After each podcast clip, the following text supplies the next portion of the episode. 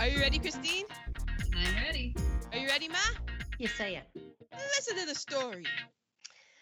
This story takes place mostly in Kansas, a pl- a, where we spent a decade one year. we are doing 1967's in cold blood. I never even looked up to see where in Kansas it was. I Oh, like forgot I close to lived in Kansas. Olathe. Yeah.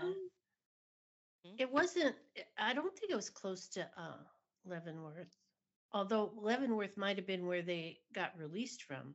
Anyway, a prosperous and respected farmer, his wife, and two teenage children are wantonly and brutally slaughtered. The murderers are two mindless ex con drifters, neither of whom sane enough to regret their crime. Hmm. So I looked up, I had a general, you know, idea of what wanton meant, you know, but I looked it up just to give you the Webster's dictionary.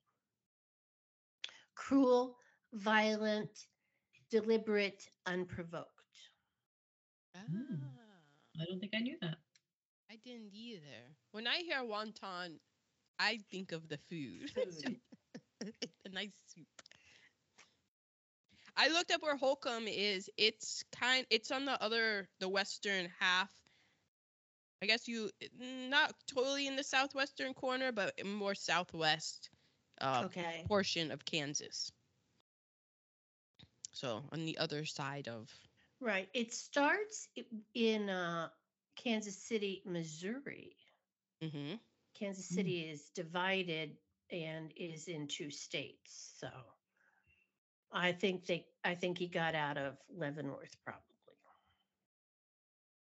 Mm, I see. Mm. Mm, No, but if he got out of Leavenworth, he would he have had because remember that was part of his parole was like you can't go in, into Kansas, and that was violating his parole. Maybe it wasn't, and then he who knows? Basically, I don't know. Truman didn't tell us that part. you. And you read the book now, right, Ma? Mhm. Did you remember any of the book?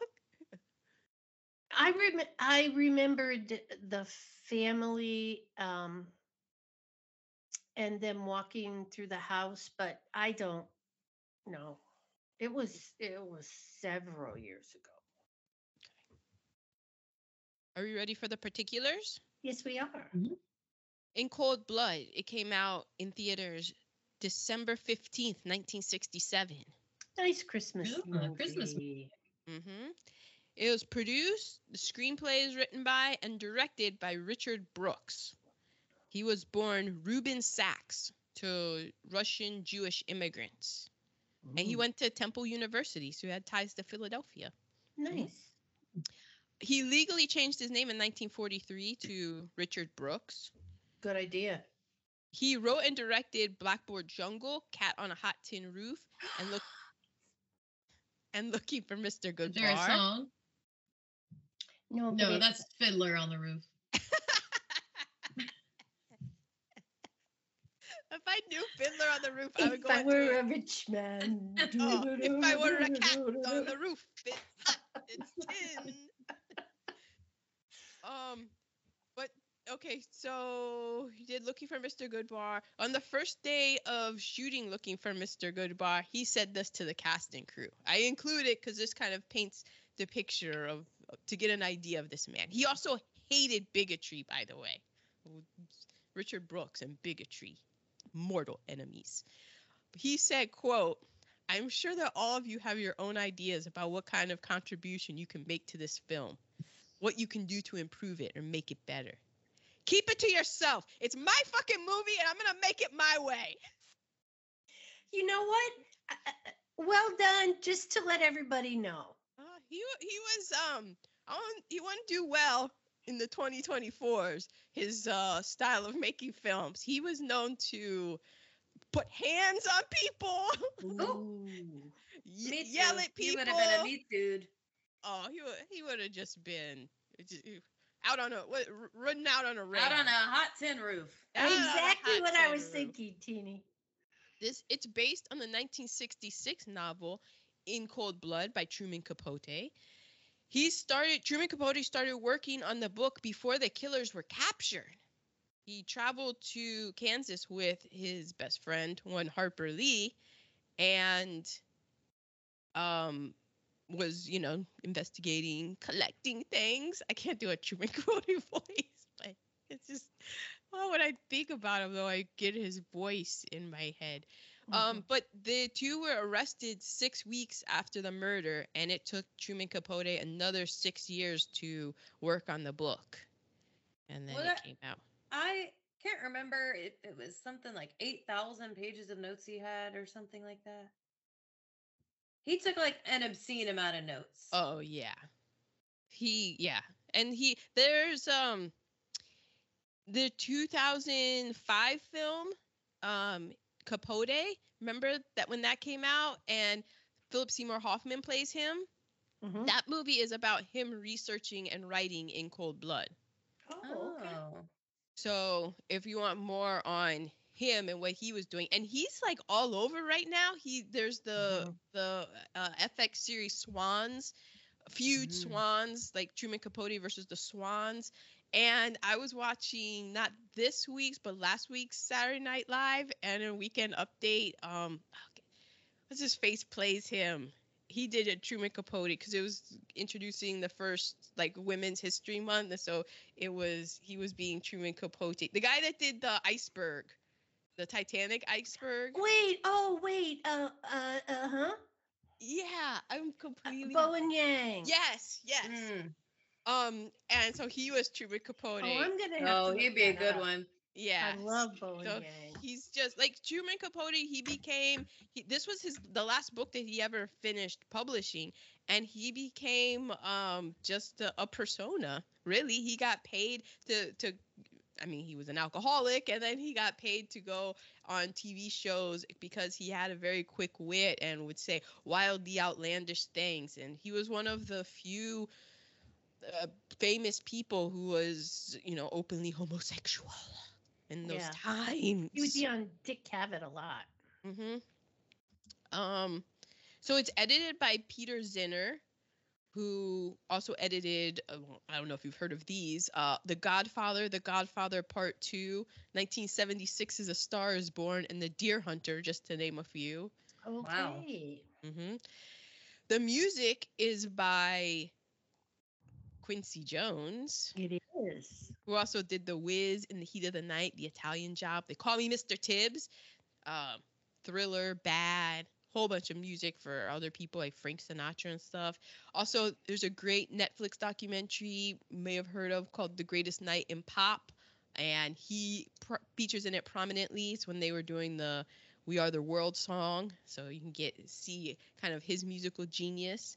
Um, did you know that his great grandmother was enslaved on a plantation in Louisville? And was impregnated by a Lanier, which was a, a, a white family, and they had their the Lanier family tree has ties to musicians and poets, including Tennessee Williams. Oh my Oh. god. hmm And his ancestors on that side of his family fought for the Confederacy, so he is technically eligible for membership in the Sons of the Confederate veterans thing that they have. Wow. hmm He's I also still have that. Oh, Mm. oh, I'm sure. I'm sure they. It's recently. Its ranks have been swelling since of late. You know, ever since 2000. I'm sure if we looked at the chart of membership in 2008, just to the moon, skyrocketed. It was dwindling, dwindling, and then just. I have no. Uh, I have nothing to back up this hypothesis of mine. I am thinking. He's also related to Betty Washington Lewis, who is the sister of George Washington. Um, so I thought it was interesting because I didn't know that he had roots going back to a plantation in Louisville, and I wondered, is could we be related? I mean, because Louisville and there's so much music in in that, that area and that's that side of the family. Like my dad's family, all musicians. Mhm. So I'm just like, Very you know, look at that. Uh, The unintended consequences of creating your own um your own property. Right there. Mhm. You just pass down this great musical lineage. And then he also got it, I'm sure, from the African side with all of those beats and all the great greatness that we have that we talked about, like in the film New Orleans and stuff coming over. He was he had Quincy Jones though at this time in his career had little film experience.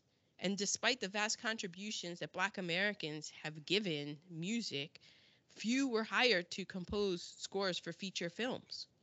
In fact, In in 67? Yeah.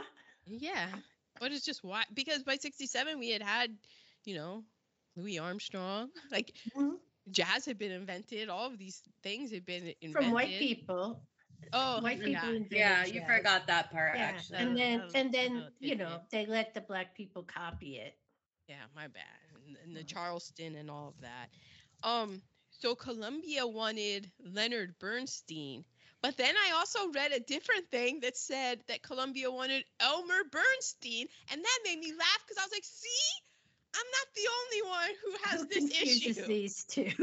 so Columbia probably wanted either Leonard or Elmer. They they probably didn't know the difference. But remember, Richard I hate bigotry Brooks. he's insisted that Quincy Jones be score this film. nice. hmm So only his character is up for fuckboy of the year. Richard Brooks. Well, Oh no, not Richard Brooks. Okay, okay. I was thinking of. Oh wow, I am last week. I am on last week. Uh, uh, wrong movie. what were you think? What was last week? Um, against all odds, against humanity. Odds against Tomorrow. Odds Oh. against- Odds against.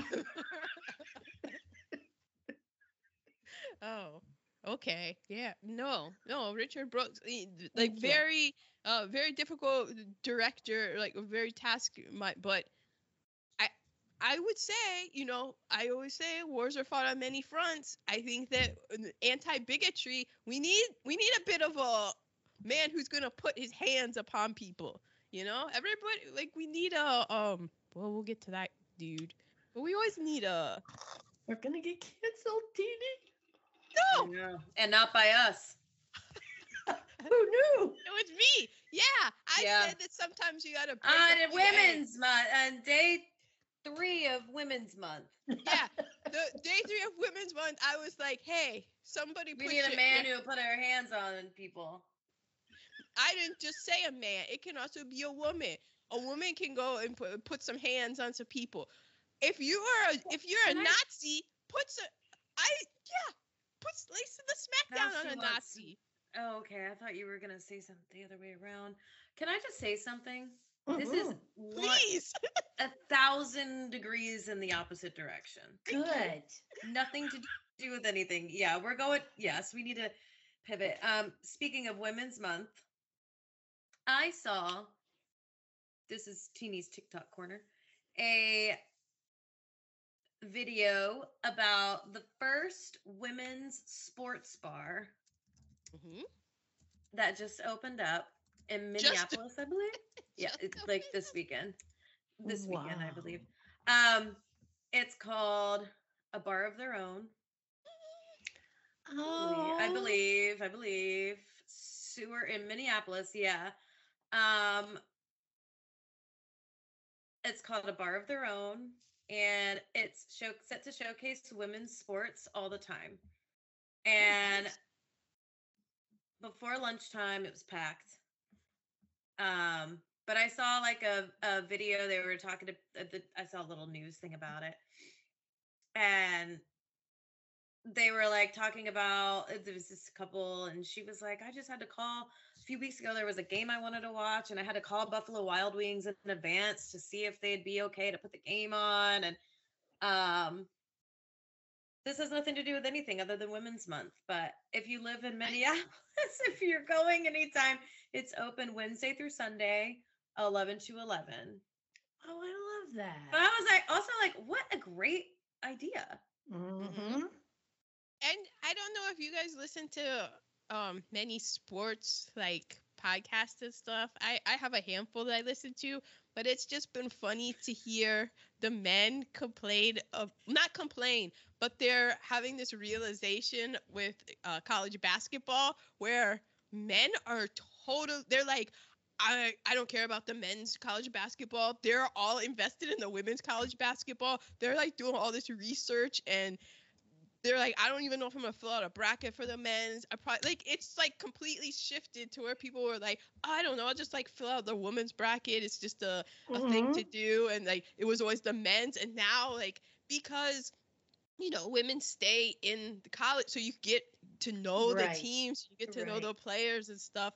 That there's a little bit of through, and also, you know, you have Caitlin Clark, who's just incredible and lighting things up Mhm. and she's not the only one. There's all of these different players on all these different teams who are like there's this I'm blanking on her name, but blanking on everyone's name today uh, in at USC who was just incredible. So it's just funny to hear, you know, where it's- Yeah. Nice. I saw Yeah. Caitlin Nike just put up like a a series of billboards, um, and it's all quotes that have been said about Caitlin Clark. I, don't, I think it probably gets you know they start you know she shouldn't be playing like on the boys team whatever, and then it goes. Ah. yeah, and the the best part of um All Star NBA All Star Saturday night Saturday night, it was the Sabrina Ionescu. That's the one part we watched. Yeah, and the Steph Curry thing, and like it was it was riveting because, whoo, he had he. If you if they played that at like five, if it was a best of five, I'm not sure he wins. Wow. No, Yeah, it it's ju- it's it's pretty crazy. It, so nice. Nice. We have Conrad Hall as the director of photography. He also did Butch Cassidy and the Sundance Kid, American Beauty, Cool Hand Luke, Harper, mm. and Searching for Bobby Fischer, just to name a few. Wow. what was this guy's name? Conrad Hall. That's a name. hmm He's legendary.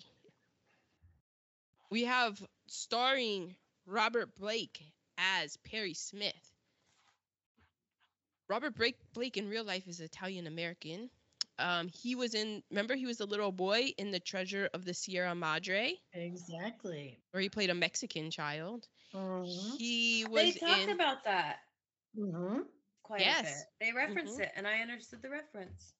hmm They he played Little Beaver in Red the Red Rider Western films, so he played Native American there. he was also in PT 109. That was the movie about John F. Kennedy's PT boat. He was in 82 episodes of Baretta, the TV show. He appeared in 40 Our Gangs uh, films, also known as the little right.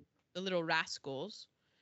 He ran away from his parents at 14 and he was acquitted in criminal court of the 2001 murder of his second wife Bonnie Lee Bakley, but he was found guilt he was found liable in the civil court for her wrongful death.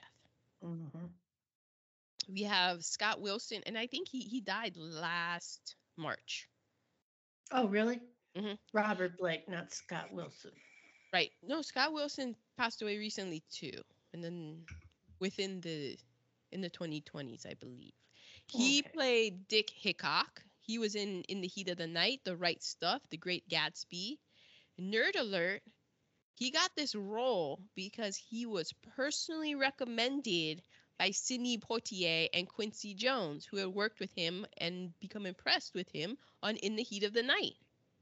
And he said that Quincy Jones or neither Quincy Jones nor Sidney Poitier ever said anything to him about it. It wasn't until he got the role that it was like, oh, like by the way, this is how we heard about you. Who suggested you?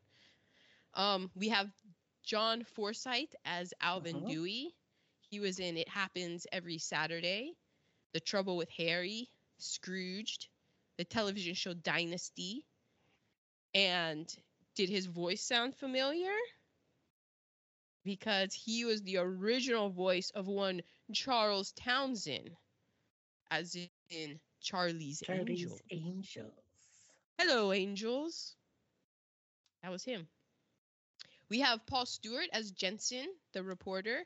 He was in Citizen Kane, The Bad and the Beautiful, 12 O'Clock High, and Nerd Alert. He helped get his friend Orson Wilson, Orson Wilson, Orson Welles, his friend Orson Welles, his first job in radio as an associate producer. And then he went on to be an associate. He got his first job. He got, oh my gosh, he got Orson Welles his first job in radio. And then he went on to become an associate producer and performer in Orson Welles' The War of the Worlds. Ah, okay. Jeez. Whew. Then we have Sammy Thurman. Um, she played Flo Smith, so she was Perry's mother. She is a professional, a pro rodeo Hall of Fame barrel racer. She really was. Mm-hmm. Oh, Real wow. deal. And finally, there are two, you know, the guys that the two black guys that Yes, are going yes. to pick them up. Those are Los Angeles Rams players Rosey Grier and Lamar Oh. Lundy. Yep. We talked about Rosey Grier last week. I know. How crazy. hmm And those are the particulars.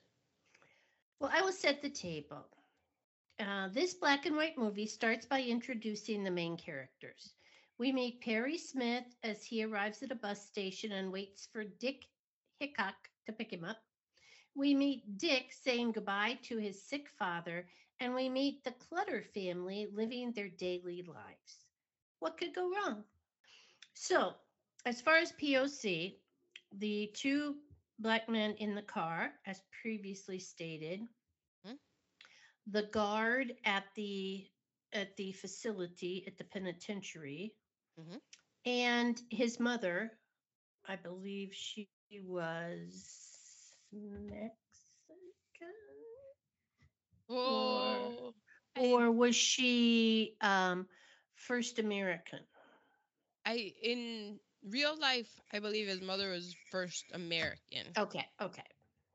I don't know the background of T- Sammy Thurman, the the pro rodeo Hall of Famer.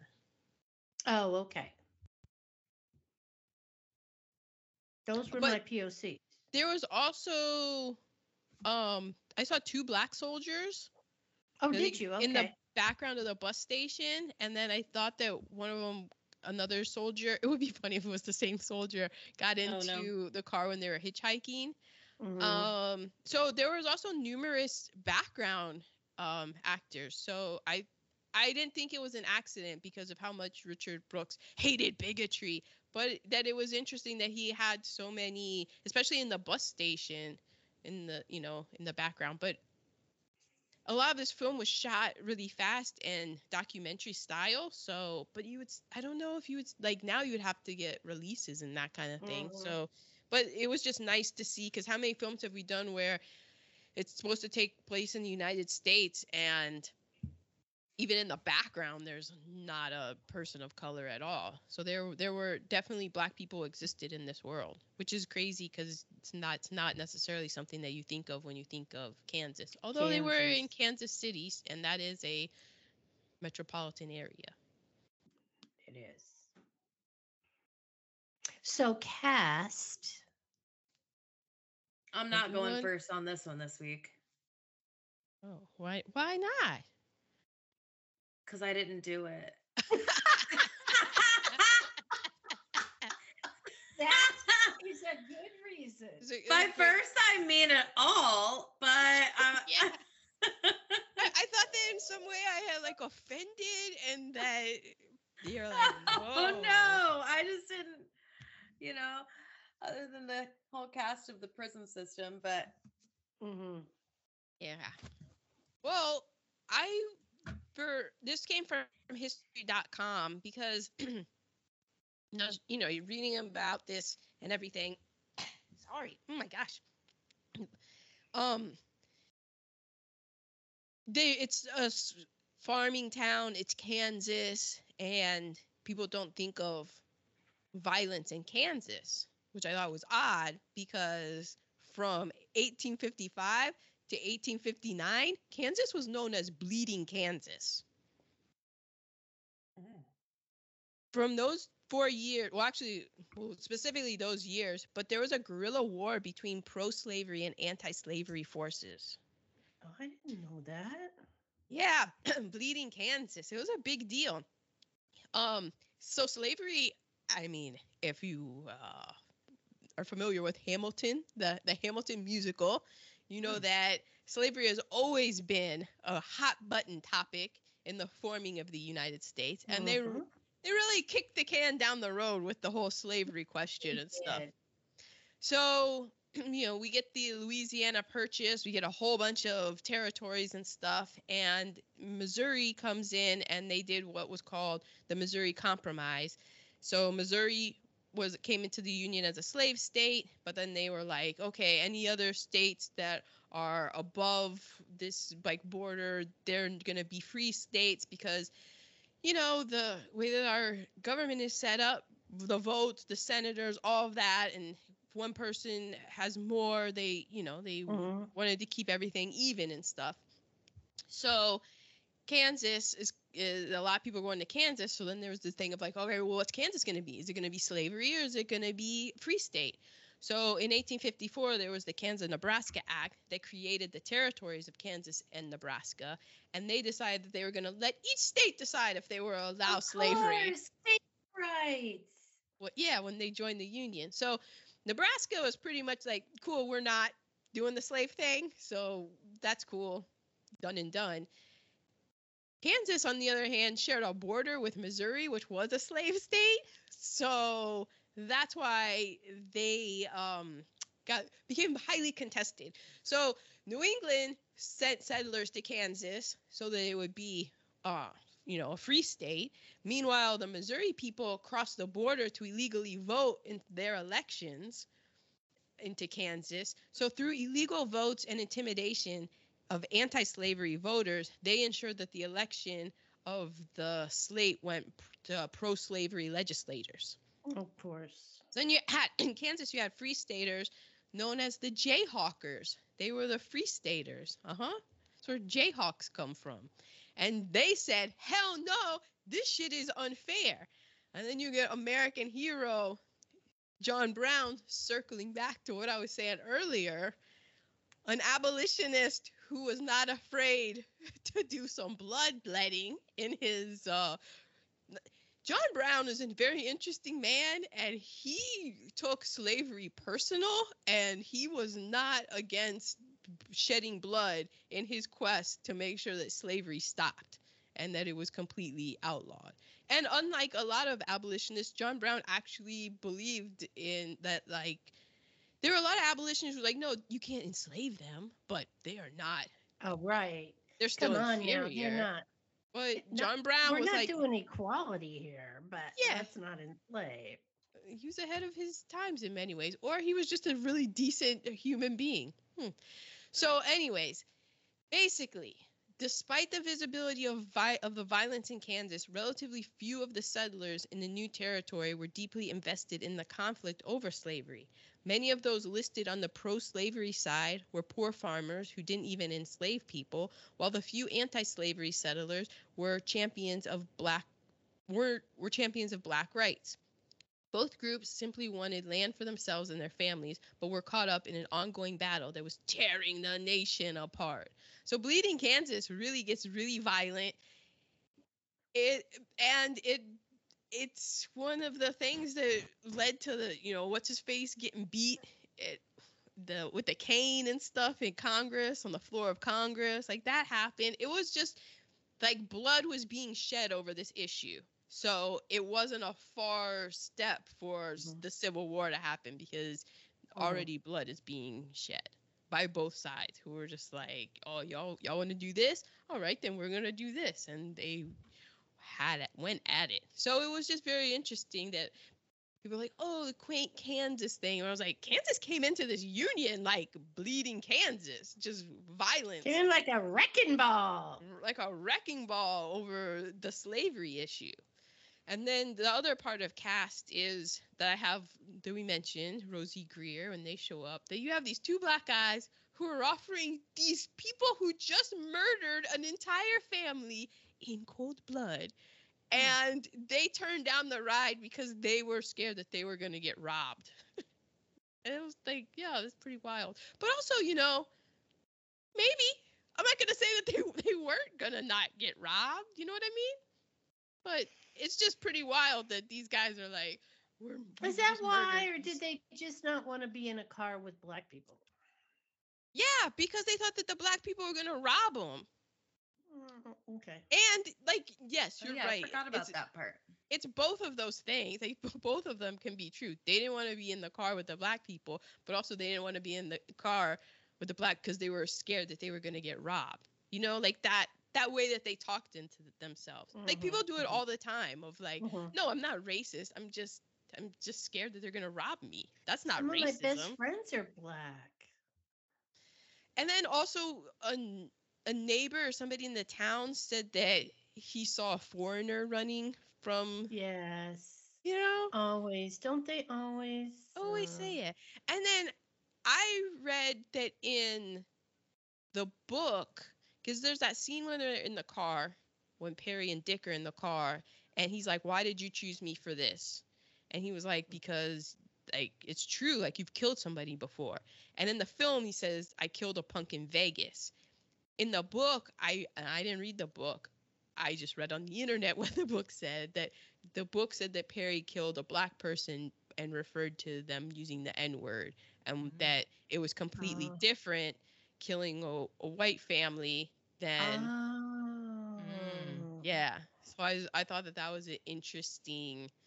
Um, that makes that character. It's weird to say a man who killed people in cold blood more sympathetic, but that they just kind of like took changed that part. So it was just like, yeah, I killed a punk in Vegas, rather than yeah, I just killed a. Mm, mm. Mhm, Vegas, you know so That was that was what I have for cast. Well done. We are to nerd alerts. and I have, you know, I, I never know if my nerd alerts are nerd alerts or if they're tasty titties. So I'm going to save mine for tasties. Okay. Dean, do you have any nerd alerts? Don't have any nerd alerts this time around. All right. Well, the top films of 1967. Number five was Valley of the Dolls. Yeah. Which we've done. Number the four. dolls, man. The dolls. I need my dolls. Number four was The Dirty Dozen. Which we've done. Mm-hmm. Number three was Bonnie and Clyde. No, we haven't done Bonnie and Clyde yet. Number two was Guess Who's Coming to Dinner. Yes, we have. Number one was The Graduate. Yes, we have. I just think it's wild. that Surprised you haven't done Bonnie and Clyde yet. I know. The Oscars Best Picture nominees were Guess Who's Coming to Dinner, The Graduate, Dr. Dolittle. it always makes me laugh. Bonnie and Clyde, and the winner was In the Heat of the Night. Oh, Mhm. okay. So n- this came out in December 1967. What was going on in December 1967? Now I'm gonna put this up to you guys. Do you guys want to end? Do you want to start with something good, like fun, and like end on a woo, or do you want to end on something fun? I want to end on something fun. Sure. Okay. So in 1967, British Parliament decriminalizes homosexuality. That sounds fun. Yeah, What- not in time to save uh what's his name, Turin, Turing, who, you know, cracked the code and helped end World War II, but okay. And after, speaking of Britain, after 129 years as a strategic British colony, the People's Republic of South Yemen becomes independent from the United Kingdom. So, and everything was all right in Yemen after that. Exactly. No problems I just- here. I just thought it was wild that, and I'm sure that, you know, what's happening there, it has nothing to do with the fact that they were a colony of Britain for 129 years. Um, I had no idea that they were a colony of Britain for 129 years. Mm, I didn't Yemen is the the edge of the Arabian Peninsula. So think of where Saudi Arabia is on a map, and that is where Yemen Oh, yeah, is. I got it. I can I can visualize.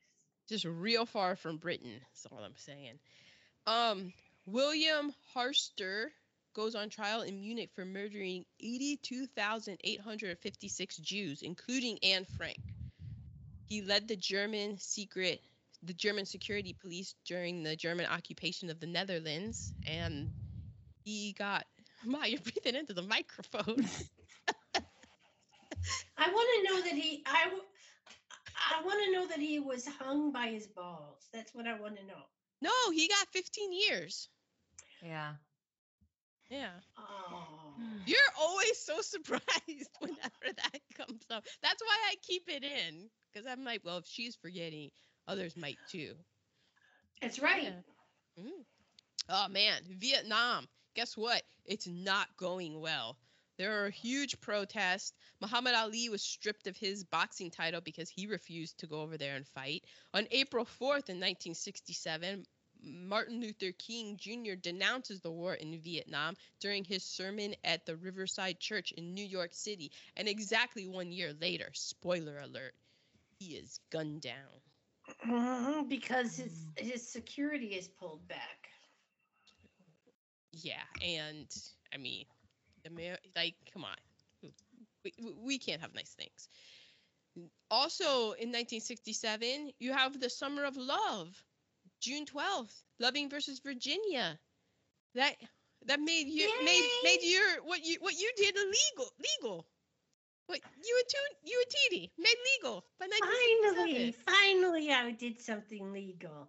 I'm not a crime because of that. Yay. That's right. And like we were talking about last week, so I'm sure that just the more than 150 race rebellions that were triggered by incidents of police brutality and harassment of people of color had nothing to do with that. They're, they're completely Nothing. separate.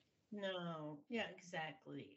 Also, 1967, Thurgood Marshall was nominated as the first black justice of the United States Supreme Court.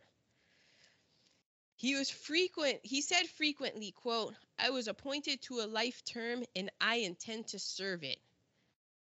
But at the age of 82, in 1991, he retired. And when asked why, he said, quote, What's wrong with me? I'm old. I'm getting old and coming apart. So because he retired in 1991. George Bush the first, whom Thurgood Marshall loathed, according to Wikipedia, Mm. he appoints to take his place Clarence Thomas. Now, Uh, now remember how RGB she didn't retire? She held on. Yeah. This is the he, this is the opposite RGB because yeah. Thurgood Marshall, he died on January 24th, 1993. He died four days after Bill Clinton was sworn in as president. Mm.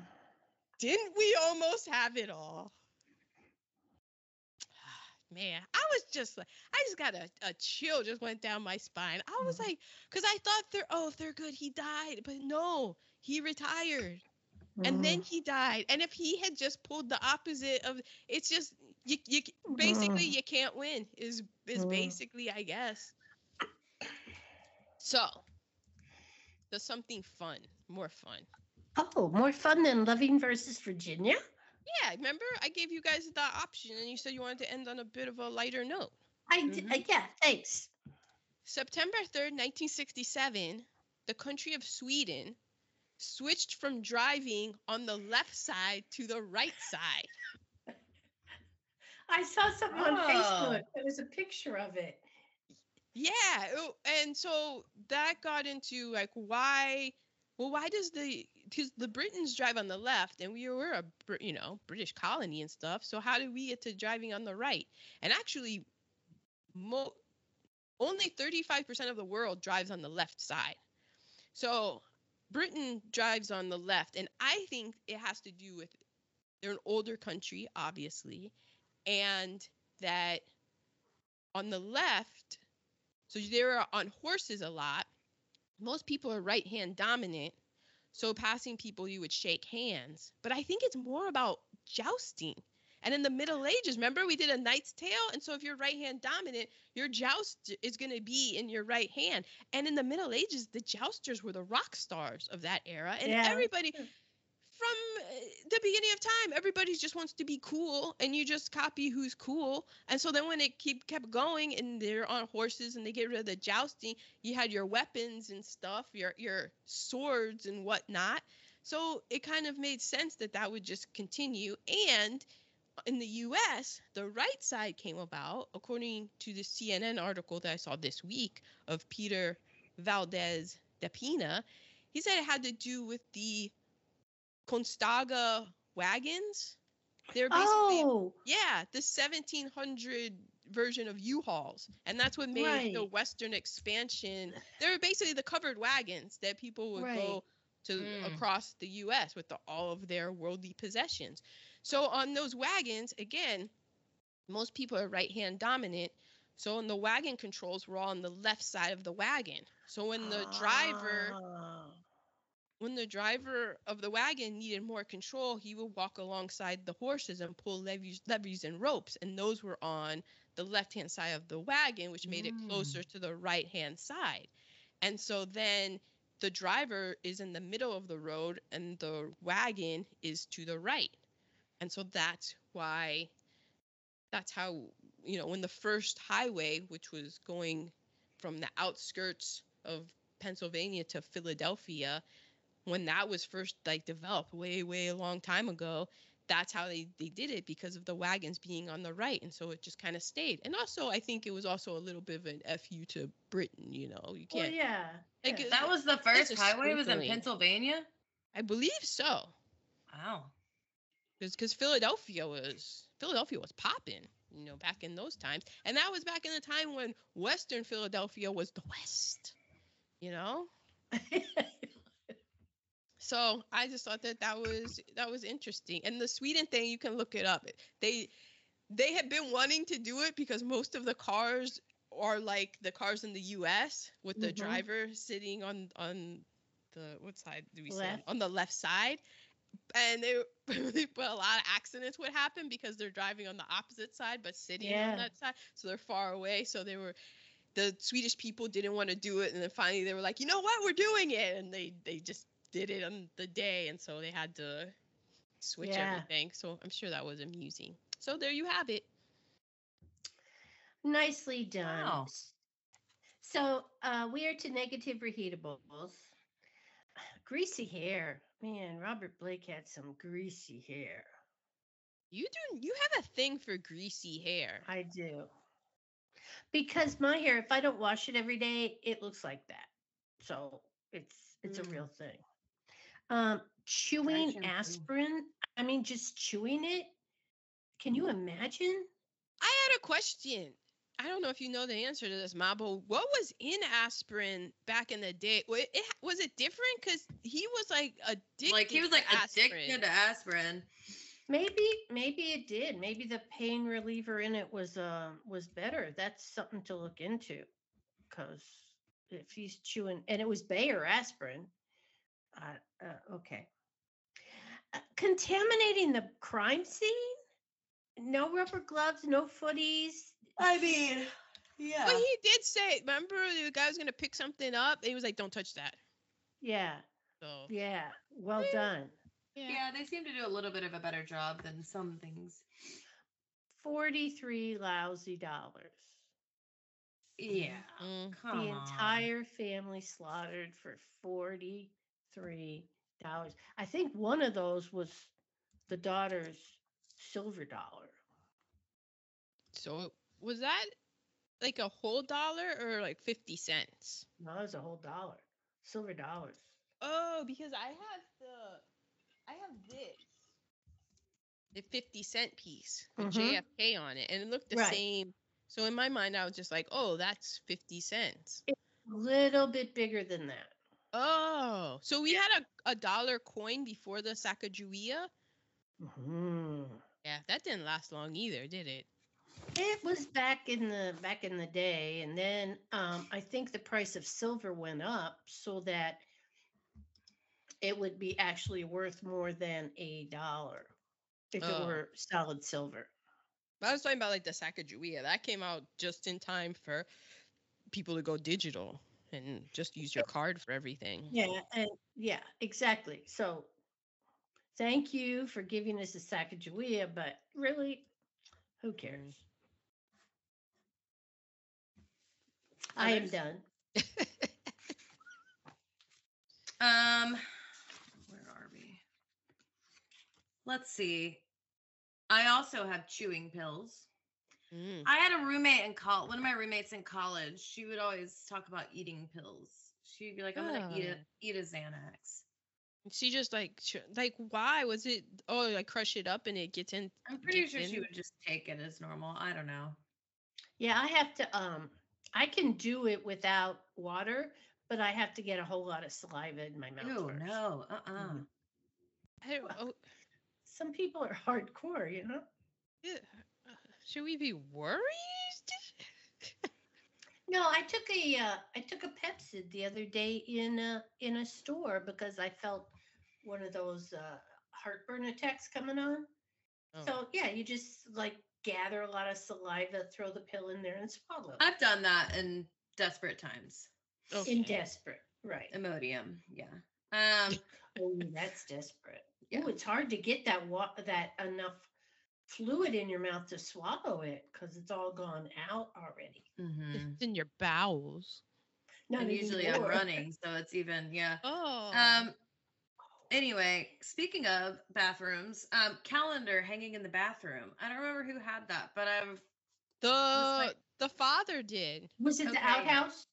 No, it was the father No, in the in the bathroom in the farmhouse. Clutter, Mr. Oh, Clutter. interesting. I mean, I guess like, hey, that's the first place you go in the morning, so Mm. to start thinking about your day. I don't know. I have never had a calendar in the bathroom. Me either. I haven't either. I'm not opposed to it though. Gigantic steering wheels. We're huge. Did I ever tell you one time my dad let me drive home? We used to have a 1966 Mustang, and he let me drive it, and the steering wheel came off while I was driving it. While Just in your it. hand? Yes. Wow. What did you do?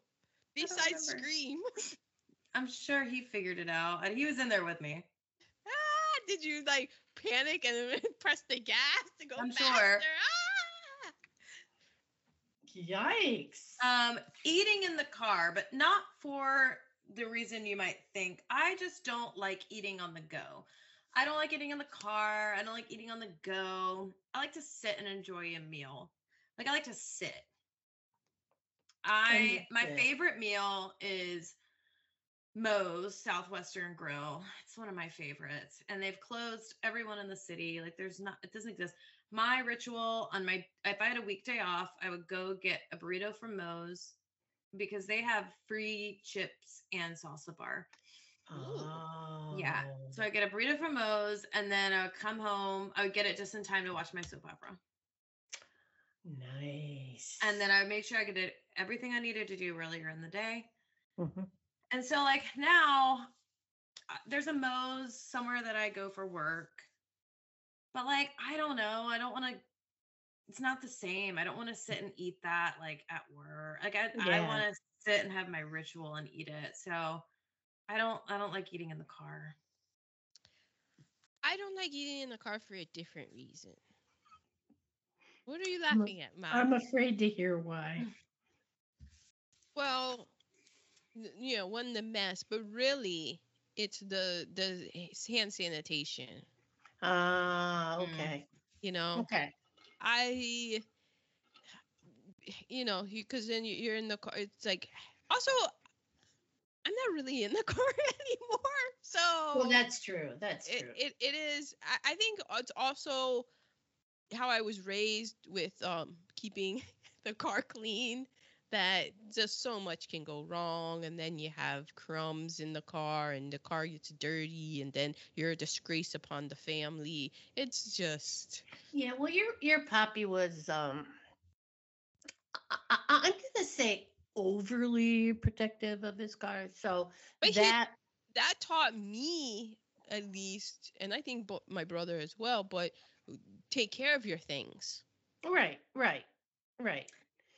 Um, Yeah. but I don't even remember a place where we could go and you know, like it used to be Frisch's in my day. You'd pull up to the Frisch's takeout in the back and and the um car hop. but, but Yeah, well, it's like their Sonic still exists. Yeah, there Well, are we- Sonic.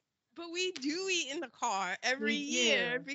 Yeah. like in the at the beach and stuff and we did eat in the car I when we mean, would if I travel. like when we travel, if we have to get like a sandwich or something like to save time, I'm not gonna like be like, oh no, we need to eat inside. Mhm. Right.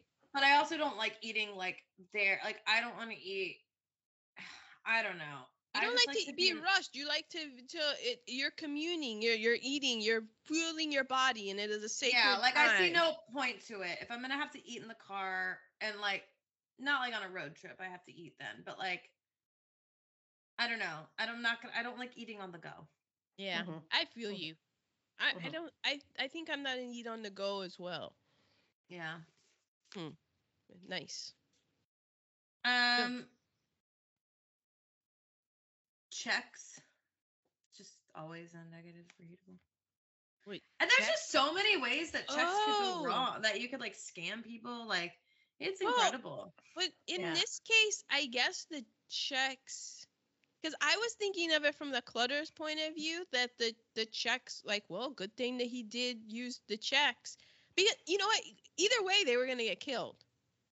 Right. like with them, you know, because okay, if he had had cash on hand for the farm and there was a safe, they would give him the money and he would have the safe. But at least Mhm. this way, because there were two old, I don't know if they were older, there were two other daughters that weren't Right. home. Right. So at least this way, and they got. I mean, this is I know that this is wrong, but at least they got the double indemnity because he had just gotten the insurance policy and there was a double indemnity clause on it. So it was for forty grand, and then it became eighty grand, and Great movie we already did. Mhm. And because he was he was using it was almost like he was ahead of his time, even though checks now are outdated. But for then, it seemed like a that was like a really good, like it seemed like a smart move on his part. Yeah, I used to use checks in stores. Go to a store and buy something and write. a You check. don't wait. You used to? I don't anymore. I don't use checks at the grocery store. No, I don't. Oh, Where do you use them? Uh, to pay bills here at home. You I just charge it all and then I on American Express and then we get points to come and see you guys. oh, nice. Um, and then they $120 for the car. I got $140 for my car in 2019. Remember when I And it ran! Like it worked. didn't wait? Didn't I get less than that for for my car? You might have. It was yeah, it, it was something like like I almost had to like pay money for them to take my car. And Yeah. also, Jeannie, it ran. I mean, it needed a new catalytic converter and whatnot. But Mine didn't even. The AC didn't work, but that was about it. Yeah. I- I think it's just part of it. it that's how they get you. It's the um, it, yeah, it's it's the it's the flim flam man. And those are my negatives. I have um Perry's tattoos. They just had to be. They seem so fake. Did you notice them, Teeny, on his I didn't arms even and stuff? see 'em. Oh, It- I have that as my positive. Oh, I I like that he had tattoos. I'm just saying, like the way that fake tattoos have come along, they see they seem wildly Ah. unrealistic. Oh me. yeah. Um, married to that. Ooh, okay. I know that this it, this is very hypocritical of me to um clutch the pearl baileys over Oh Lord, what are you gonna cancel again? get us canceled for this time. You know what? If we get canceled because I said that sometimes to fight bigotry, we need to put hands on people, then so be it. We're getting canceled. By any means necessary. Exactly. Um, but this man, the calf roping. When the sh- put the she roped the calf and how he just like snapped back. I was just like, oh my gosh. And I know because it's a calf and it's like, well, you eat beef. Not only do I eat beef, I eat veal. So I that's why I I'm saying this too. that yeah, I know. I didn't like that either. but I didn't I just didn't like it. Just the way that it just jerked that For calf. sport. It and it's for sport. Not I- for because everybody's hungry and let's eat this calf to feed everybody. You know. Yeah, I'm. I mean, I acknowledge it, and I don't know, like different, like maybe it needs. So you need to practice because you need to be able to do that. Because how do you think that you get the reveal in your? No, it was and a stuff, sport. but it was a sport. It was that was rough. Okay, I have a question. Why they made it to Mexico? Why did Why they did come they back? back? Why did they 'Cause go of back? Dick. Dick was a dick.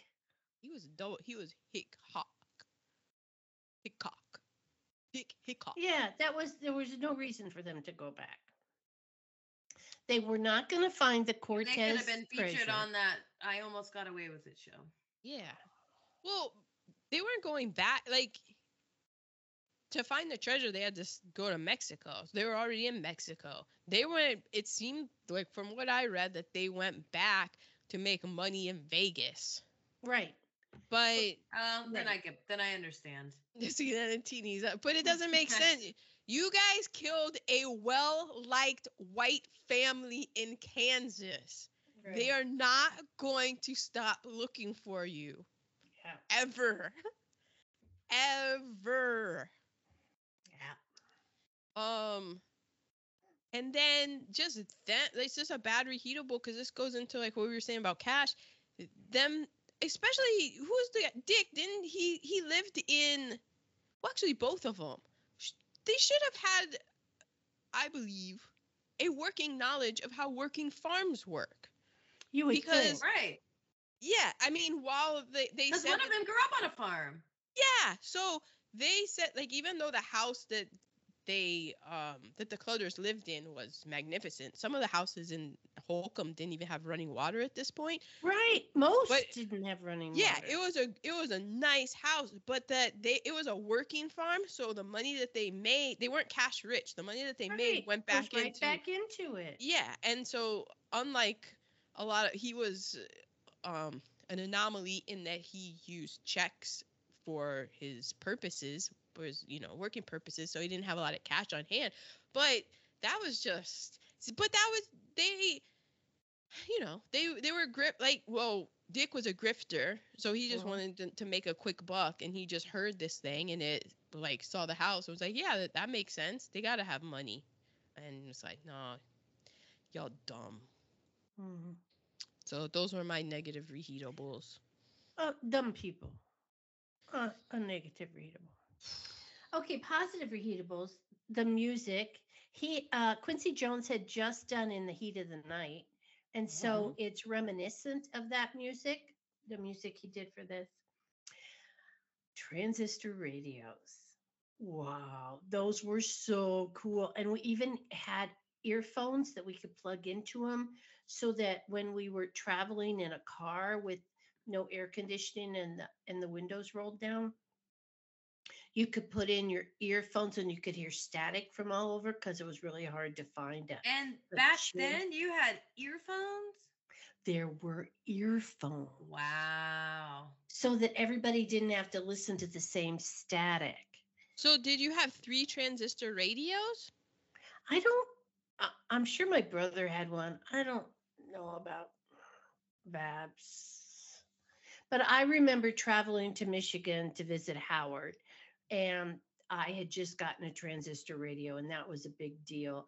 That came in a little leather case, and it was like Oh, the size of a, a little bit bigger than uh, uh, a Walkman. cigarettes. You know, a package of cigarettes. So, um, oh, yeah, it was nice. My mom Um, still has hers. I My mom know. still has, I believe, I think you would consider it a transistor radio, and it's green. It's like that green color from that, you know, that puke green color. that I love. Avocado green. It's beautiful, yeah. And whenever the power would go, I mean, now you don't need it, but when I was a kid, whenever the power would go out, we would listen to the transistor. radio. Exactly. Who's- Exactly. Everybody's supposed to have a. I don't. I have a radio. I don't know if it's a transistor radio, but it's a like. Oh shit! It's oh shit! hit shit the wall radio. radio. Right. Yeah, right. it's also So a you can hand hear- crank. You can hear Orson Welles tell you that the aliens. So I can hear like, uh, all right, how far? Like, should I crack open one of these bottles of Hendrick's or both of these Just bottles of the whole Hendrick's? One in each hand. What, One in the each hand, baby. And my last one is I really like the cut um, of the night before the murder to the morning after the murder. I liked Oh. it. Hmm. I didn't want to see the the murder. Oh. Yeah. I Um, have. oh, sorry. That's right. Oh my gosh, I pulled a ma. apologies. Apologies, Teeny. Apologies. Wow. I have life before the internet. I don't know why I wrote that down. Wow. Don't know It's why I so wrote that down, but it was just like the transistor radio, like you didn't know things. Right. You just had to figure things out. Mm-hmm. We were all a lot smarter. I can say we because I was alive before the internet. Was Things were you just things were so much different, but it's also the the the trade offs, the gains and trade offs. it is. stuff. Yeah. Because in men, it's so many ways. Like it's like, oh, how do I do improved this? life in a lot of ways. Yeah. But it's also been such a Yeah. detriment. Exactly. I can't go on a fucking run before I go to dressmyrun.com and it tells me what I need to wear. Oh, that was that's a thing. Oh yeah, you should get it. Well, it's not you don't have to get it. It's dressmyrun.com because and it'll tell you based on the weather where you are and the time what you should wear to make your run the most comfortable. Nice. It's very nice this time of year. Like once it gets to, you know, sometimes Right. it's like oh it's fucking hot or it's freezing, but right now it's like I don't know. I you don't know. for a fact that I wear, but I but it works for me. I wear. You would laugh at what I wear in 50 degree weather to go for a run, teeny. You would I'm be sure like, you were way overdressed. yeah. Exactly. That's I'm why I like it because it makes me like it it's like right for it like takes into consideration like when you get start running. Like it's not gonna be like when you walk out. Well, I- exactly. also with me though, because I I have to also incorporate. I run first, and then I have to incorporate a mile of walking because I don't walk around like that's oh, yeah. you that's gotta get your I have to in. practice. Yeah. Well, running and walking take two different muscles Mhm, and it's it's a mhm. different thing. So because I if I were just run, I wouldn't have I would be neglecting all of my walking because I don't do a lot of walking. So Yeah. I have to run and then my, my second part of my workout is the walk.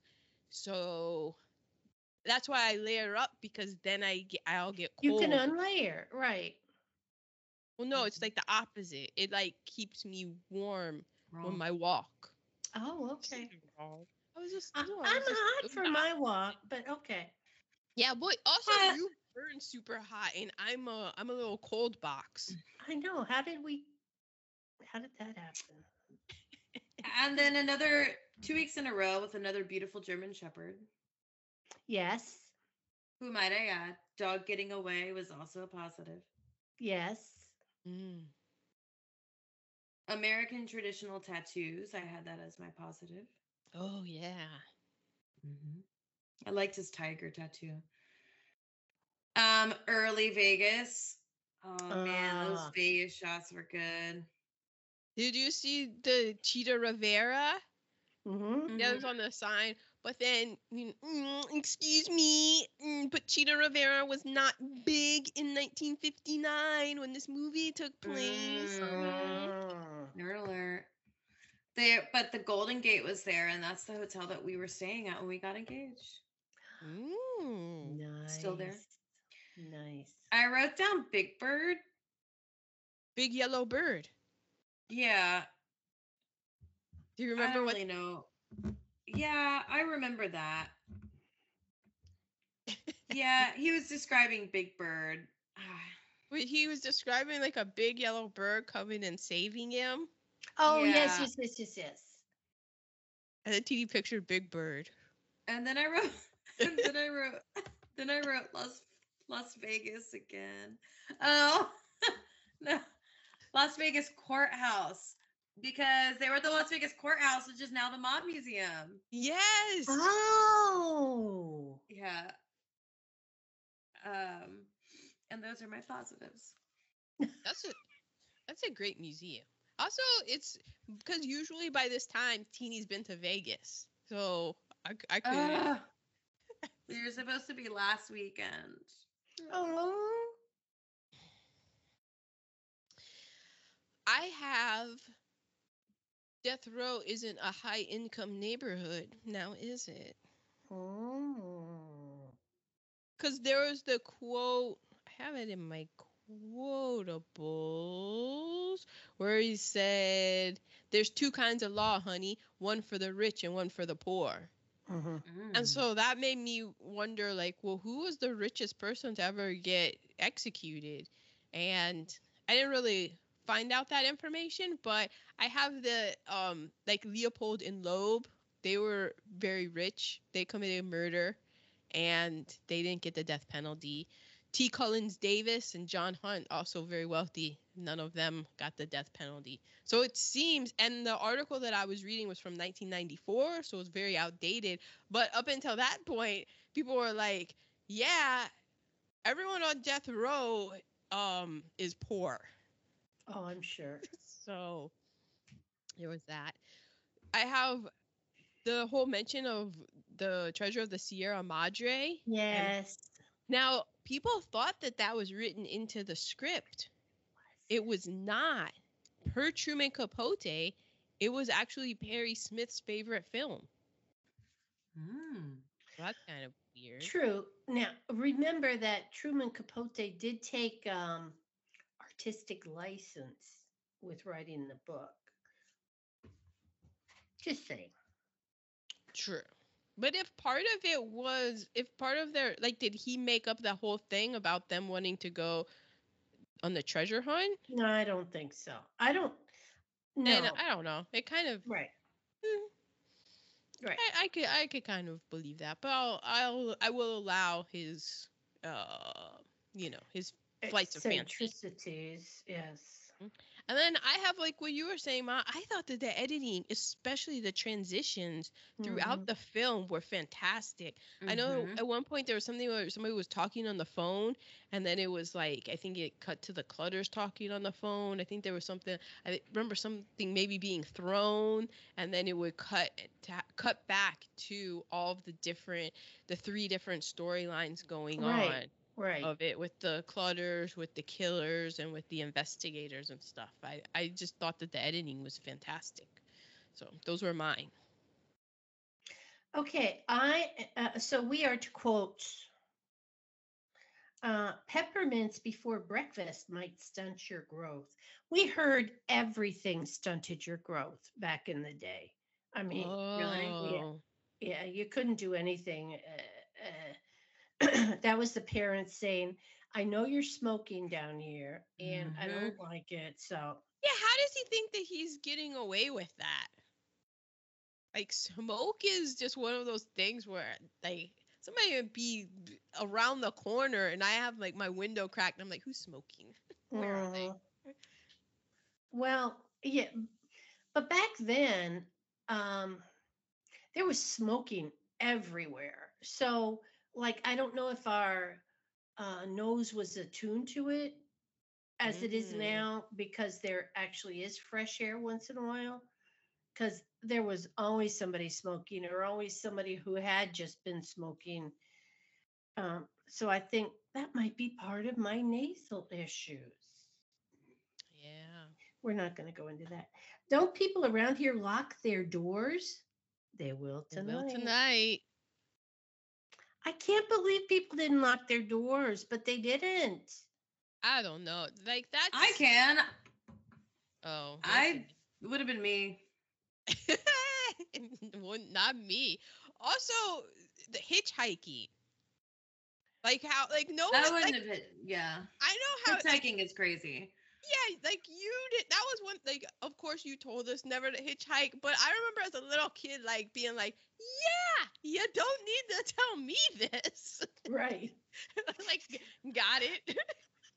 I saw something on some social media that was the first child and the and the father's walking with the the hand of the first child and everything is perfect because the first child follows follows directions and does what you tell the first child to do and the second one comes in there like jim jim carrey you know being just crazy and then you get the second one who doesn't listen to anything uh, that okay uh, my next quotable i thought so right up until the time i cut his throat Mm.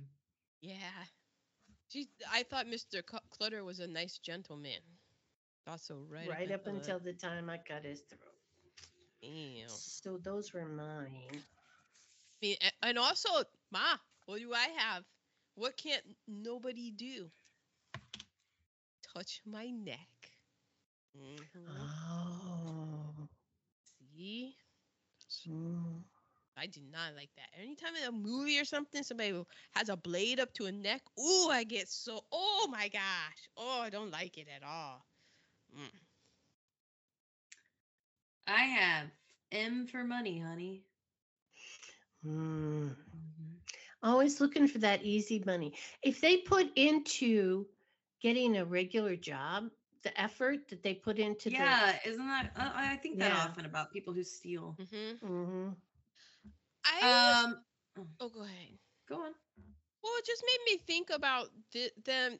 They were like they were poor, and we always talk about caste, but the interesting intersectionality between class and caste, and Mhm. how I think a lot of this movie had to deal. It had to deal with caste, definitely. I think the book does more so than the film, but also class and just because we were like, oh, they're so dumb and they're idiots, but you know, they their class let them so maybe they didn't have access to an education. You know, like Right. maybe they had to Right. support the family, so they couldn't continue their schooling. And because of that, maybe there was Well, but the Uh, one guy, one of them, no, one of them grew up on a farm and was in school and was likable, but he didn't get into college. And that's, I can't remember who it was, just in real it, life. it had to be Dick then,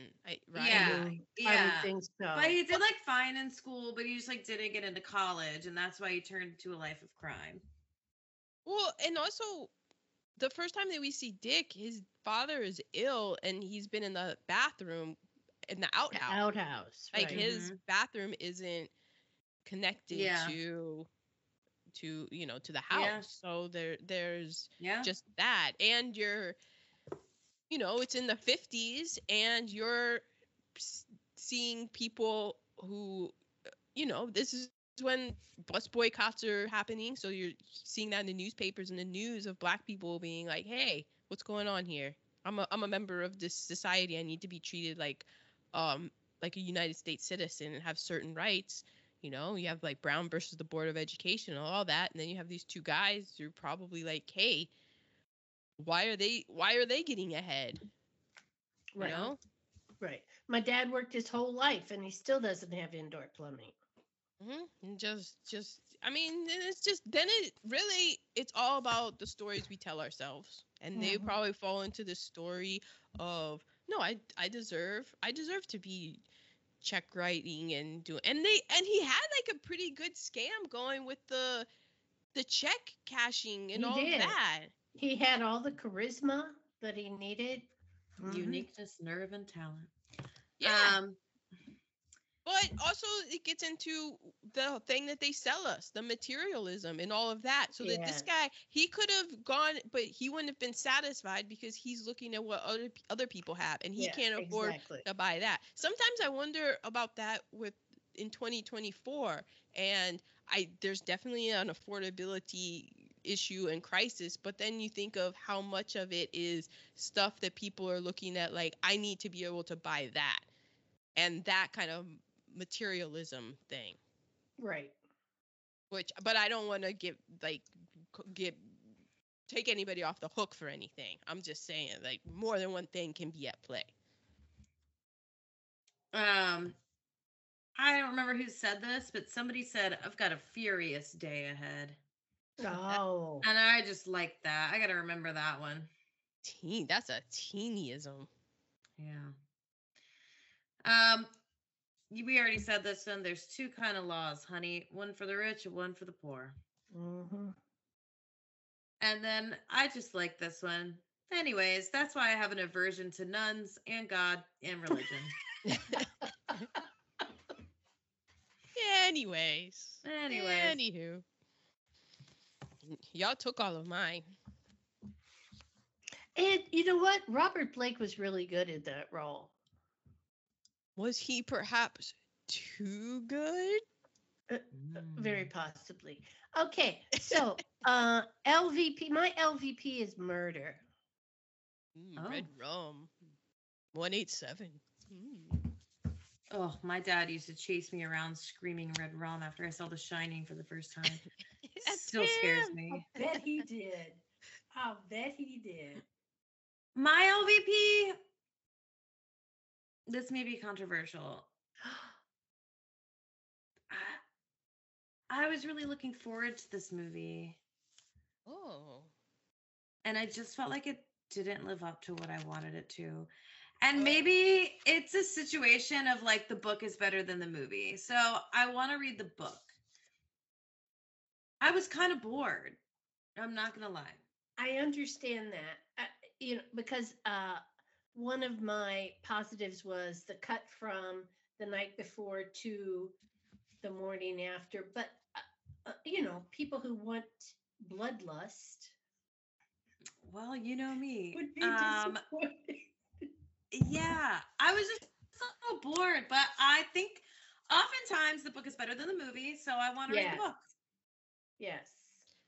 I think, well, Truman Capote wrote it, and so you're gonna have all of his flourishes. So I get Oh my that. god, I went down a r- freaking rabbit hole. This girl, like, because people love this book and movie. Like, people are like, Yeah. it's like Yeah, taught in mhm. school, and this girl had like her annotated version that she had from high school, and the amount of notes she had just from the first sentence. I mean, I don't think like that.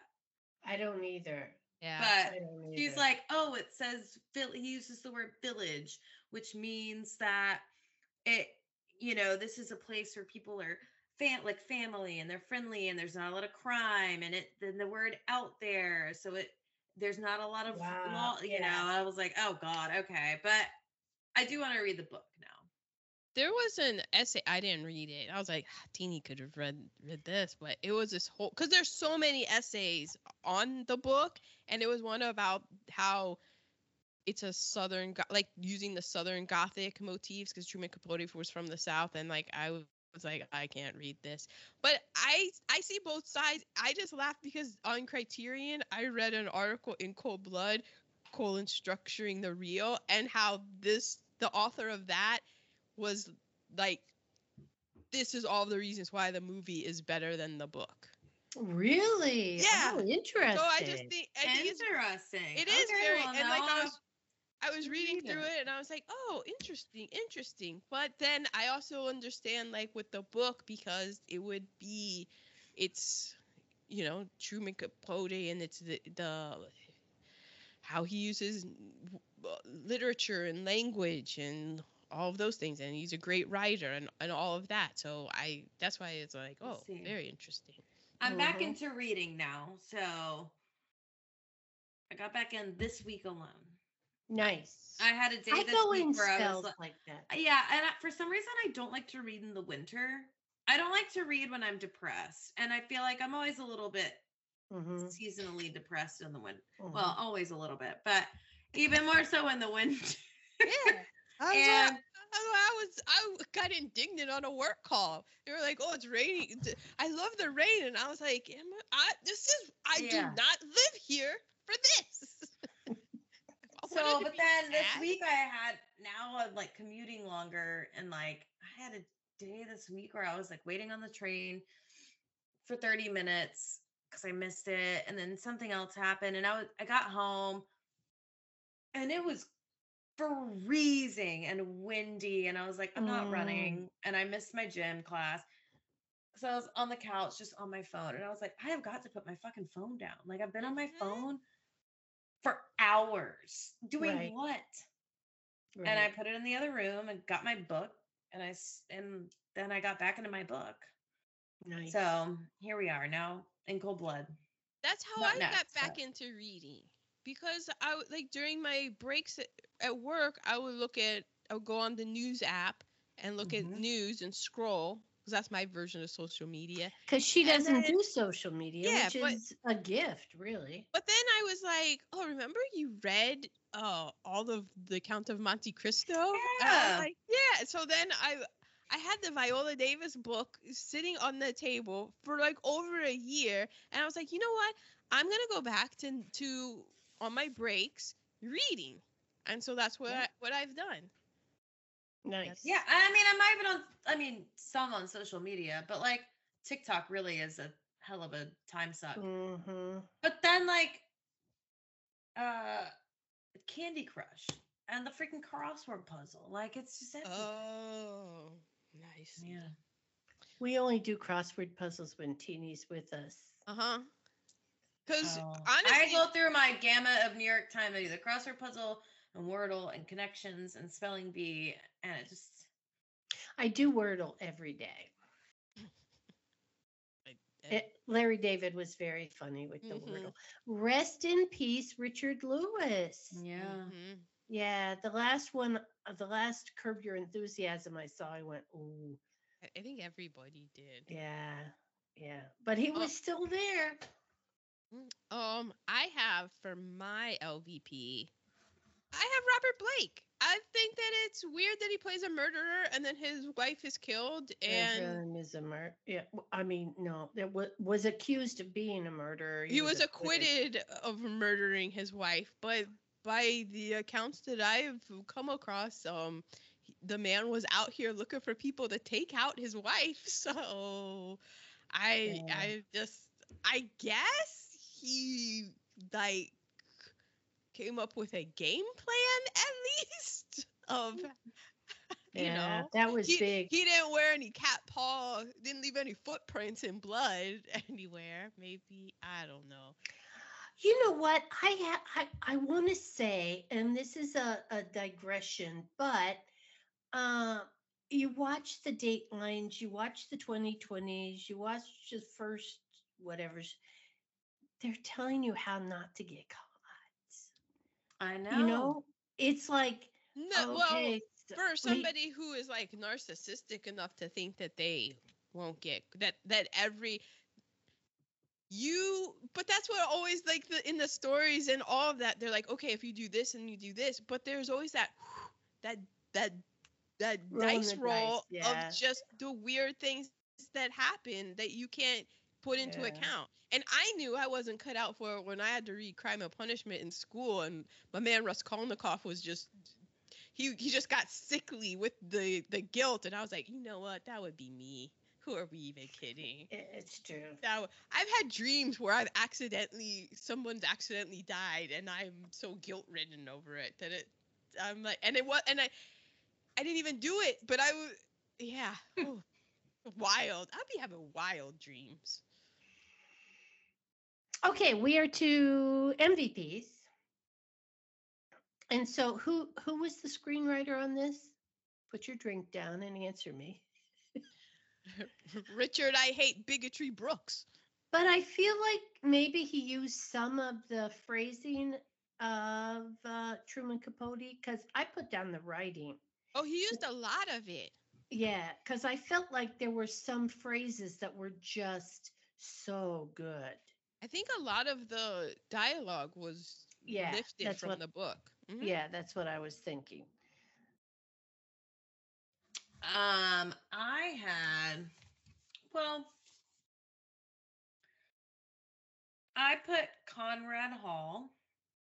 So I did think it looked nice. Mhm. Oh yeah, and doing it in black Mhm. and white was good, really Yeah. good.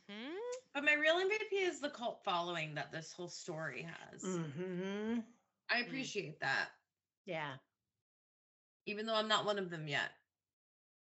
I You like might it. be. Maybe after I Oh. read the book, I will be. Yeah. My MVP teeny is Conrad Hall. Okay. Yeah. I mean, deserves it. this this thing looked chef's kiss, magnifique. The very fir- at the beginning when he's on the bus and it's Mhm. just all dark and he just lights the match and he I was just like, "Oh my gosh." As Mhm. as I've heard said, I believe Conrad Hall put his foot in it. oh. I I think so. As far as directing a photography, whoo wee, that man. There's a famous scene. It's at the end when um Perry, the Robert Blake character, is talking about his father, and he is it's raining, and the rain goes down, and in rehe- it's a famous rain scene and that happened because in rehearsals conrad hall noticed the rain sliding down the window and casting a shadow on blake's face and he called it a purely visual accident and it is so cool like that is Because it did look like he was crying. it did but it also Yeah. looked it also looked like weirdly um abstract and yet artistic like it's something that you would see in in maybe like an, a, like I don't know, like in maybe an anime or a kind of experimental more film or even like mm-hmm. like a CGI kind of thing that that they would try to replicate that and when he noticed it Mr. like, you know, Robert Brooks who was like, "Hey, keep it to yourself. This is my film." Conrad was like, "Hey, check this out," and they reblocked the whole thing so that he's giving that whole monologue in front of that, and it's just so cool because it does look like he's crying, but it's also like weird, and I just I loved it. I thought this thing looked. I was riveted because of how beautiful this was. Mhm. If you hit pause at any time, you would just be like, "Oh my gosh, look at that!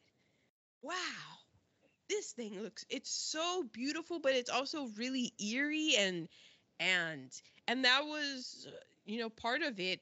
We'll get into it tasty titties but i was just like bravo conrad. This is why this is why my man is the man. I did not do a recasting. well in 1996 there was a mini series and it had anthony edwards as hickok and eric Oh. roberts eric roberts as perry Oh, okay. Wow, okay. and Sam Neill as Alvin Dewey. So they, they kind of already recast it, but okay, Yeah, whatever. mm, Okay. So we're to tasties. So the Jensen and the narrator were based on Truman, his voice. But in the novel, he didn't put his voice in the novel at all. Mm. Mhm, Yeah, the the reporter that's Jensen, right? mhm. He he- was um he was made up. He's not in the book. The reporter Right, isn't in the book. yeah. Right, right. And the narrator isn't either. Uh, The narrator is the reporter. Okay. Uh, Truman was uh, very fond of Perry. Like mm, uh, Mm. Truman, um, Mm. he It was his he was his type. Truman had a type. He did, and and he also didn't do well with interpersonal relationships. Uh, if you watch what I'm what I'm picking up from Feud Truman versus the Swans, um, his mother did a job on him, and uh, but he really was very fond of Perry, and uh, evidently changed some thing some things that happened two Perrys uh, opposite of detriment eh, to make To him make look him a more little better. sympathetic. Yeah, I think so. Mm. Um, the two pairs of eyes on the movie Yeah. poster are the real eyes of the real Oh. Perry and the real Dick. It's not Oh, the Mhm. wow, that's the creepy. character. Yes. Six of the real jurors are used in this film. Oh wow, they did a lot of um like realism in this. Yeah. A lot. Yeah. Because a lot of times jurors want to stay anonymous, but they were like, okay, put me in the movie. Um, Truman Capote earned 30% of the film's gross, which was about 25 million in maybe 2021. I looked it up in 2024 that comes out to be about 34 million.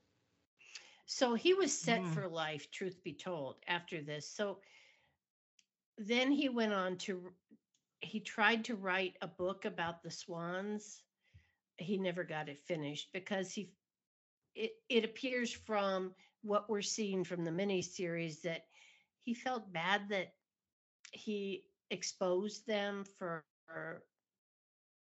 the narcissistic. Well, he was their he was their friend and they they so he came into that circle and then he's hearing all the things that they say behind closed doors and then he takes that and he's to and then he writes about it. And so he really did care about them. He really did care about them, but he also, uh, it appears from what I'm seeing from the series that he also had like a, how dare you? You are so rich, you know, because he came from the South and Yeah, he He came di- from the the woman that they don't really get into that though so far. The the character that Demi Moore plays, she yes, had a whole scandal where she shot her husband, but she said that she they She did it recently an on intruder. yeah they did it recently on My Favorite Murder a couple weeks ago, and she thought it was an intruder.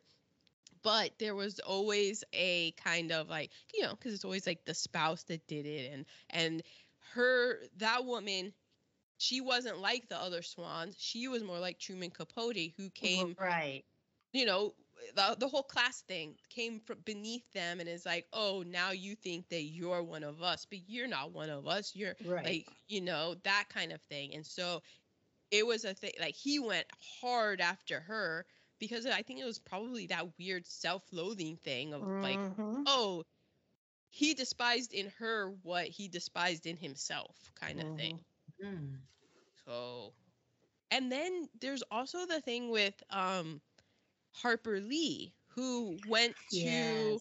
like during when he when um Truman went to Kansas, Harper Lee was his research assistant. And in between the time when Truman is working on this and the book comes out, Harper Lee writes, publishes, and wins the Pulitzer Prize for To Kill a Mockingbird. Right. So and so he had some jealousy going on there. Big time because he always thought that he that she was infe- an inferior writer to him. Right. Well, he thought everybody was inferior to him. Um, Columbia wanted Paul Newman and Steve McQueen to play these. Yeah. Oh yeah. But you can't have Paul Newman be this killer. Everybody loves Paul Newman. You're gonna like him. So yeah. And that's what Richard Brooks said. He was like, "No, we got to Yeah, go with can't it. unknown people." Exactly. Uh, Truman Capote got four hundred thousand dollars for the film rights. So he was sitting pretty after this book came out, and he got the film rights, and um, and so he could drink the rest of his life away, which is what it appears he did, as well as drugs. Those are my tasties. I don't have any tasties. Okay. Well, I have that it's notable for its cinematography that looks and feels like a documentary, Yes, that- it felt very documentary-ish. and it uses a lot of location shots, which was very rare at the time. Um, I have that. Because Kansas, i- i- it's not pretty. It, it's not pretty. I think that there is a prettiness, but it's in its flatness. That is so like just its vastness. There was a, a prettiness to it, Okay. you know, of just the the land. I liked be I liked it's not where I would want to settle, but I and it was the longest year of my life. Year of our life. but it was, I wasn't it? It was, but I liked the experience of it. It's like experiencing just that vastness, experience the terror of the gray skies and tornadoes. Yes. So and scary. two, there were two prison breaks our year. Yes. One from the big house and one from the um the army the military. the military. Yeah. Yeah. the military prisoner guy made a ladder in shop class and just jumped and uh, And climbed used over the to go out ladder. the window. Yeah, the the big house from the federal pen, he merely walked out the front door. and walked to Daylight Donuts right across the street because he and then paid for plastic surgery to look like I'm uh, if I'm re- remembering this right to look like Robert De Niro. Well, he got a lot of change coming. Who was the, one of them was caught in so when they had City in the fountains. in the fountains collecting all the. Ah! coins. Mm-hmm. I think that was the Robert De Niro one. Cause that was t- like that's scary when you look up into that vast Kansas night and you see the searchlights. I remember we came back from somewhere at night and the searchlights were going out. It's like what's going on? And then you hear that there had been a prison break, and then of course my dad, Mister Downplay it all. He's like, cause. The, if you wanted to leave base, every car got stopped, trunks, We everything. we would get stopped. That they check the trunk, they check the undercarriage. Yeah, Yeah. what- it was like all scary. And my dad's like, the last thing, like, go to sleep. No one's gonna hurt you. The they don't. The last thing they're gonna get as far away from here as possible. Uh, That's what they always said. Everybody, everyone was like. people This is the that. safest place to be Right. Because they they want to leave. And it's like that's true. Also, it's an army base, so probably uh, a lot of people around us are packing in their homes. I'm That's true. Um, I have that Robert Blake was the first American actor in an American mainstream film to utter bullshit. Ooh, Ooh. really? Bullshit. In 67. Wow. hmm I have also that Lee Marvin, you know, Dirty Dozen. he wanted the role of Alvin Dewey, the John Forsythe character, you know, the investigator. Oh, yeah. But Robert, what was his name? Richard Brooks. Oh, just- Richard oh, uh, Brooks, dude. yeah, Brooks Richard dude. Brooks. Richard Brooks had worked with Lee Marvin on The Professionals, and Oh, Lee God. Marvin was a bit the of a hell? ha, bit of a handful. So he was like, Mm. "Nah, we're good." um, Danny DeVito wanted the role of Perry. Because Perry was short statured because Mhm. he, he got his legs fucked up in a motorcycle accident, I think. Yeah. So Richard Brooks was actually handpicked by Truman Capote to adapt his well, what Truman Capote called his nonfiction novel, because he liked he he was going to keep the structure of the Mhm. the the three different stories and that kind of Oh. thing, and he was also friendly with uh, Truman Capote. Like they they um they knew of each other and stuff, so he trusted him and but there were some things that he so th- this is what richard brooks did to make his film his own um he like we said he used unknown actors he used real locations including the house the clutter Oh, house yeah. Oh, That's the real house. That's crazy. Yeah. hmm Um, like everything, the store, the hardware store is real, the bus Mhm. station's real, everything is real. The only thing that wasn't real was the Kansas State Penitentiary. They wouldn't allow them Oh. shooting there. So that was shot in Colorado. And the gallows, that was a Hollywood set Okay. Everything else was completely real um even Wow. the the woman uh the cashier at the you know the real. Like Yeah, yeah. so many things were real. Um, the even though they it wasn't there, they got the latrines from their stalls, from their like prison stalls. Like those are, oh, according to Wikipedia, those are real. Yeah. Um, let's see. We have it was also shot in black and white to make it more frightening. The studio Yeah. wanted it in color, but he was like, if it's in color, it's gonna romanticize them. Yeah. And he's like, no, we want this in black and white. That was a good choice. hmm hmm I thought so too. He Richard Brooks in real life used to be a reporter, so he actually went and did and used his reporter background to do a little bit more research on it. He added the role of the reporter, we said, and then um, Truman Capote disagreed and kind of divisively said that it was a, to a Greek chorus and stuff. And Mhm. Truman said that it didn't make much sense, but I liked having the reporter. In I it. did too. Um, and then there are the two Clutter daughters that we had mentioned earlier. They weren't present for the attack, and um, Brooks just omitted them entirely because, of course, they didn't. I mean, this movie came out in like '67, so it hadn't even like 50, it hadn't even been 10 years since Yeah, this years. horrible yeah. tragedy and stuff and so they were just as you can imagine traumatized by the all of it the murder the book the movie so he was richard brooks was like i don't i'm not gonna have them in it at all um it was nominated for four academy awards best director best original score best cinematography i had to look up i was like who won who beat conrad hall for best mm-hmm. cinematography Burnett Guffey for Bonnie and Clyde. Oh. Oh, another dark, also black and white, if I recall. Teeny's Nope. gonna make fun of me. It's gonna be like wrong, but it's in color. Is it? It Okay. is. Um, and best adapted screenplay. He was double checking just to make sure she's checking your work. That's fine. I could be wrong. I, I think it's in black and white. Bonnie and Clyde. I, I'm pretty sure I remember Wait, but then there's or in Beatty color. in color.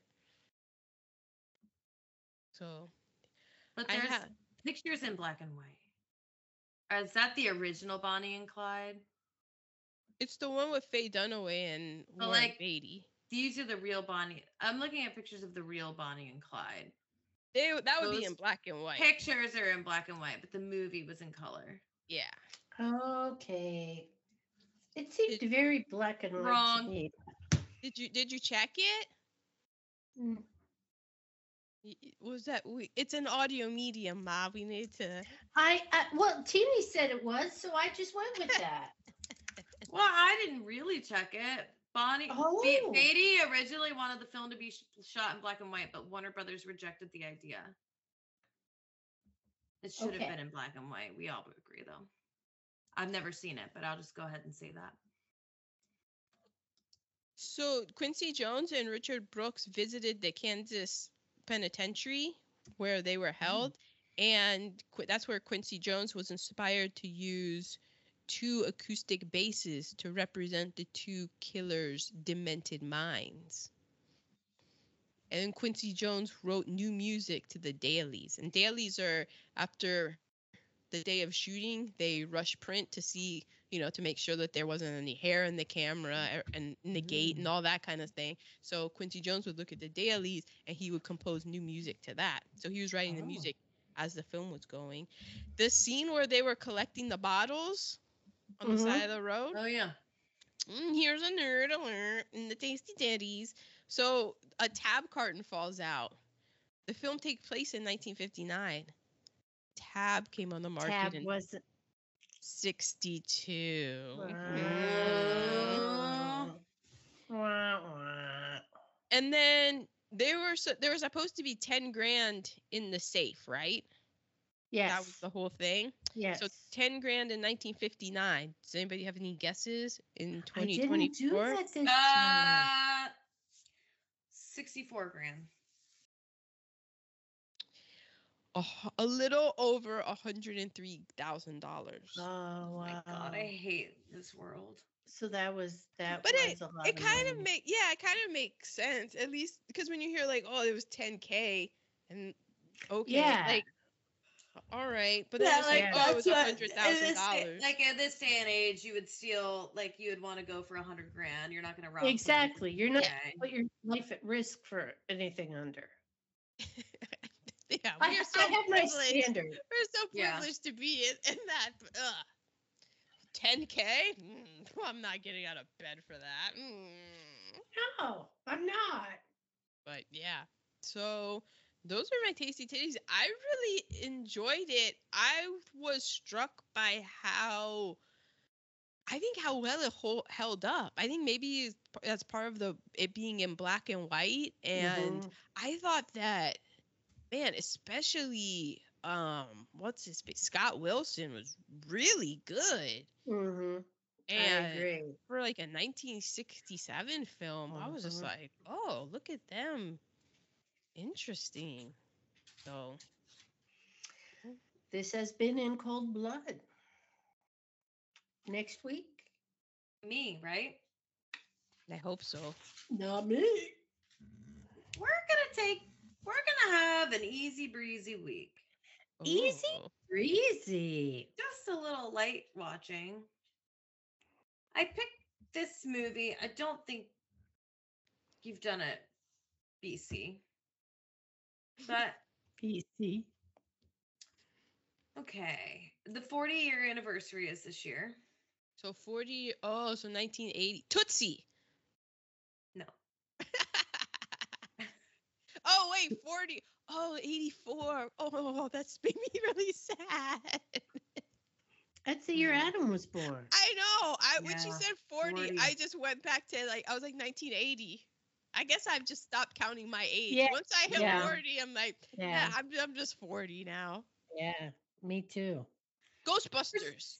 And for some reason, this no, this movie's giving me Women's Month vibes.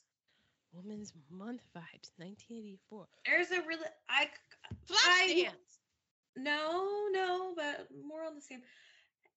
There's the star. One of the stars is somebody who I consider an iconic female actress. She likes Julia. Mystic Pizza. Ah, shit, that would have been a good one. Wait. not. Wait.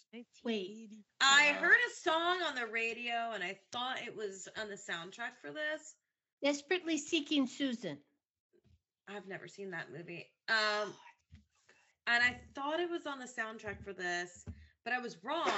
but it's what made me think about this movie. Um, I'm trying to look at my history to, so I can remember the song. Fame. I'm gonna live forever. No. Um. Oh shit. Okay. Icon. How can I not give it away? Hmm, 1984 and an icon. Hmm, Coming of 1980 age film. icon. Coming Pretty in Pink. Cl- very close. Oh. Uh, a Breakfast Club. Very close. Oh. Breakfast From Club. the man who brought you Mr. Mom and National Lampoon's Vacation.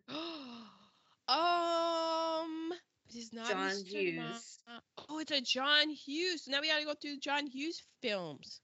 It's, it's can't not do that. Ferris Bueller. No. No, this is a woman. Um, and it's 1980. People are like screaming. You said 16 candles already, right? No. 16, candles? Yes.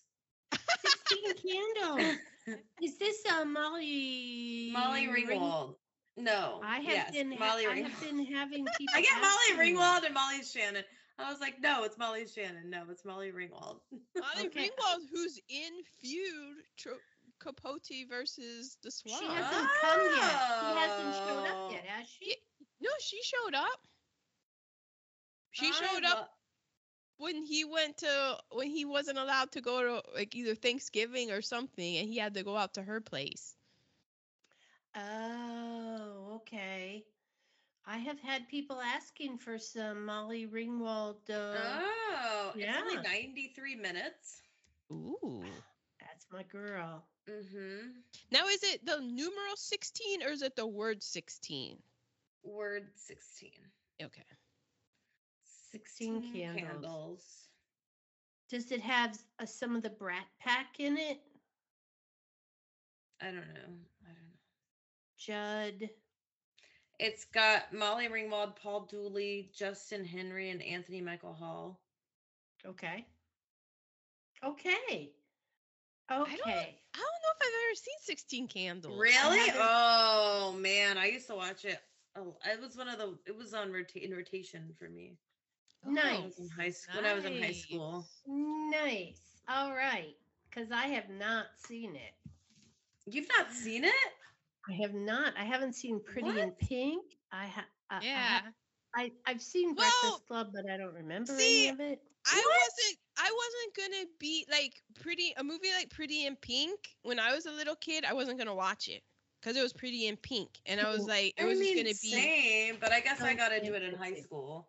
yeah. So I I just I didn't, and I didn't you know, I was watching Hitchcock in high school. I wasn't watching the what was it that show that everybody was the Claire Danes show that everybody watched, My So-Called Life. My like so-called I was, life. I was I was yeah. a little 40-year-old teenager. She was. She was.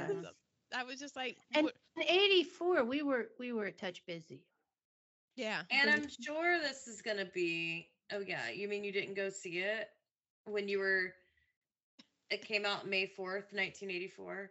No, you oh, were okay. so wildly uncomfortably pregnant. Two, two months before. I remember Poppy coming home one time. I was laying on the couch, ultra, ultra pregnant with with Adam, and he goes, "We're gonna have to change our checks, checks." And I said, "Are you leaving me?" he had been promoted, so we were gonna have to change the check the next promotion. But I was like, "Oh my God, he's leaving me." You were doing the the hazelnut land seal Im- impression. yes, I was. Yes, I was. Just trying to get comfortable. I just remember your weird pants and just I was just like, what is The happening? pants with the with the elastic panel. yeah. The I was just like, what's stretch. what's going on here? Okay, listeners, uh, we hope you've enjoyed In Cold Blood as, as much as you can enjoy it, but you know, our take on it. And next week is wow, iconic. Gonna do a 180. Candles. Yep. Yes, we are. Well, there you go, listeners. Bye-bye. Bye.